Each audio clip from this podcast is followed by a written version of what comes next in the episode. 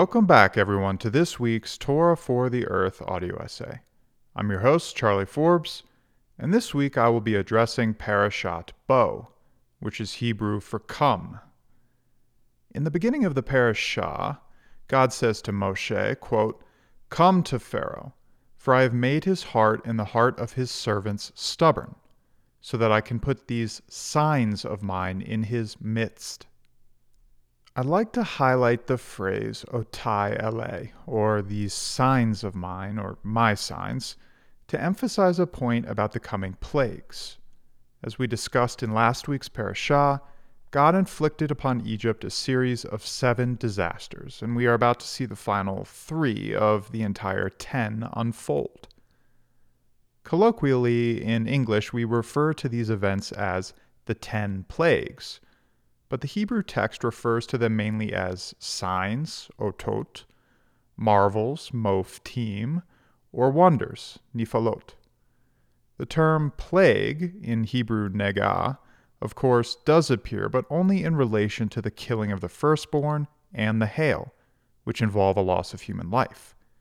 Carol Meyers, a feminist biblical scholar, points out that, quote, whenever God or the narrator describes what these calamities are intended to mean to the story's Israelite characters and to its Israelite audience, the term used is signs.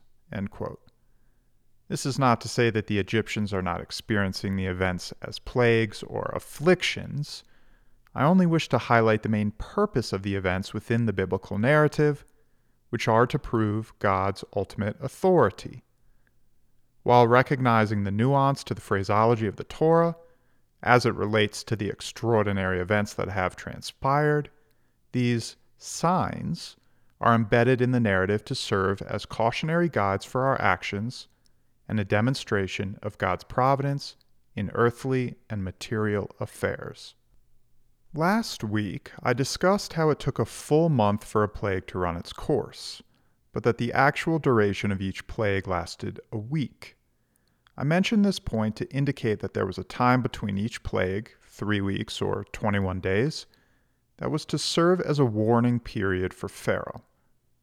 I also discussed how the plagues came in sets, three sets of three plagues each, which demonstrated a general pattern meant to establish certain principles.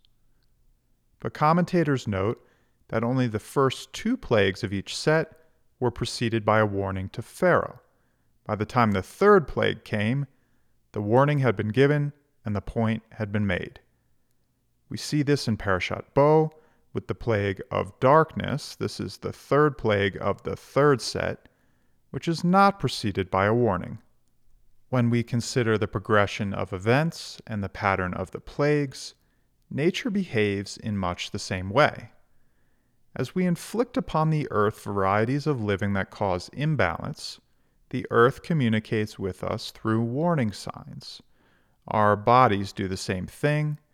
When we push too hard, we may feel pain, get tired, or feel sick.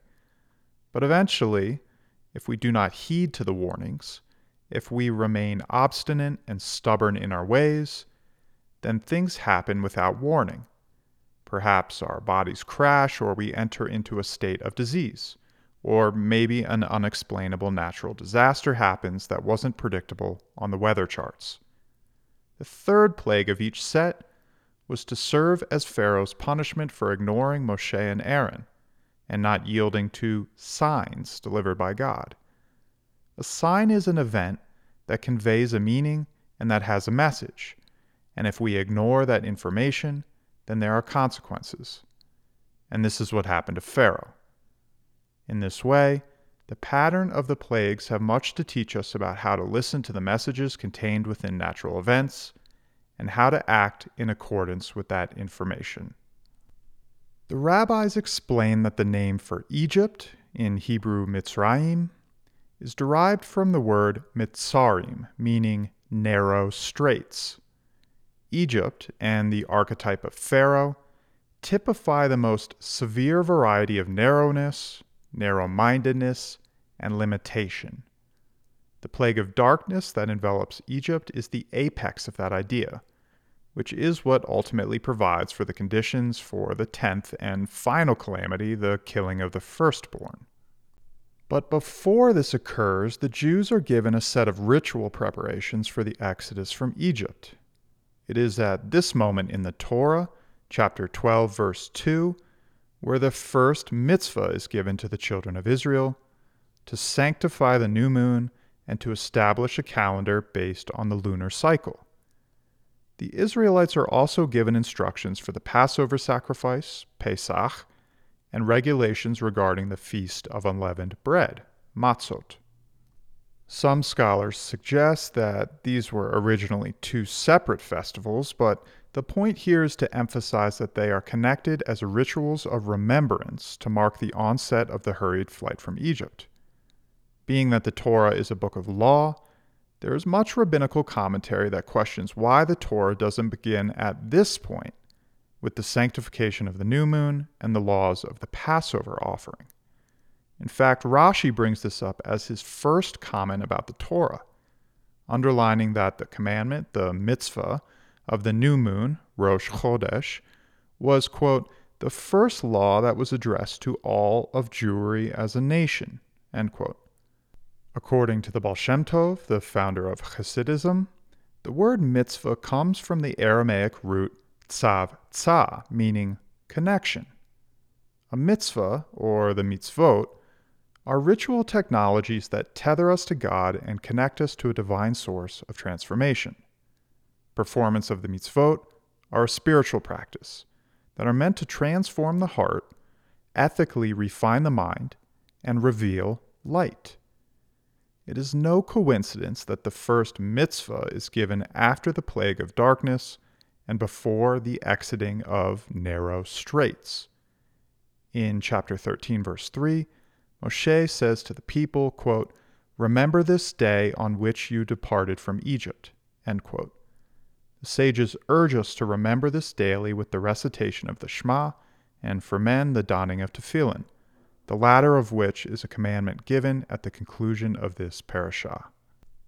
The original Jewish geography, according to the mystical tradition, has three components place, olam, time, shana, and soul, nephesh. These are the basic dimensions in which we exist and interact with our world. So far, in this series, Torah for the Earth, we have discussed place, such as with the story of Jacob and his encounter with the place, Hamakom, in Parashat Vayetze, and soul, such as with the story of Joseph's beauty and the garments of the soul, thought, speech, and action, as three forms of soulful expression. But in this parashah, Parashat Bo, we finally turn our attention to time with the sanctification of the new moon. The Jewish calendar is based on the moon, and months alternate between 29 and 30 days. Rosh Chodesh, literally head of the month, commemorates the beginning of each month with the appearance of the new moon and marks the first day of every month in the calendar. Traditionally, Rosh Chodesh is particularly special for women, and although it isn't considered a full holiday, it is observed and celebrated in a sacred way. According to the Mishnah, quote, women did not customarily work on the new moon, quote, which makes a lot of sense if you simply consider the effect of monthly cycles and the rest needed at the time of menstruation. In chapter 12, verse 1, God says, quote, This month shall be for you the beginning of months.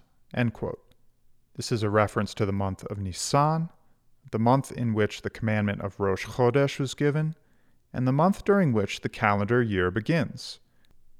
It is also significant because it is a crucial signpost needed for Pesach preparations, which occurs on the 15th of Nisan, and an awareness and an internalization of a monumental moment of Jewish history, that being the Exodus from Egypt.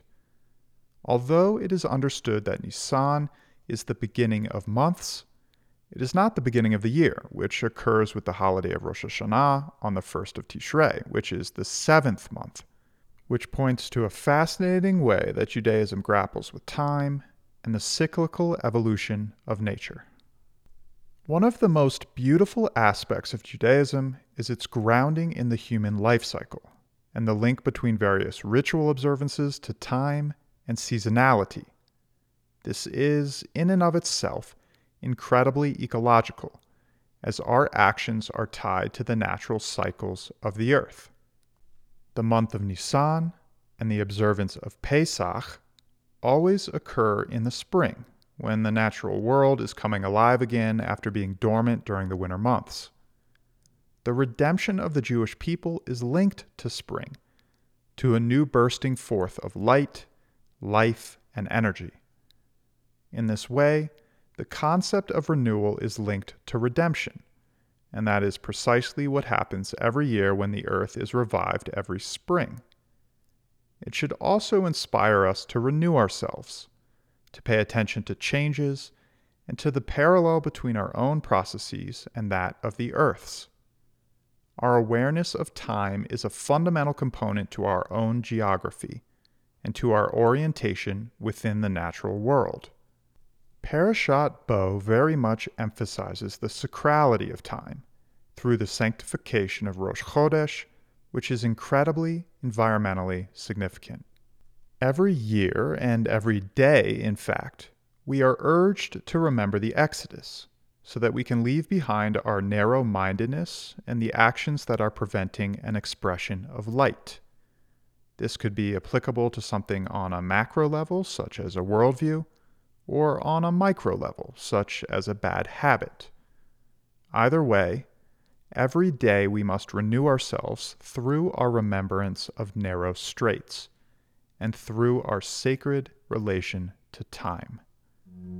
Thank you all for listening. That's all for now, and I'll catch you next week.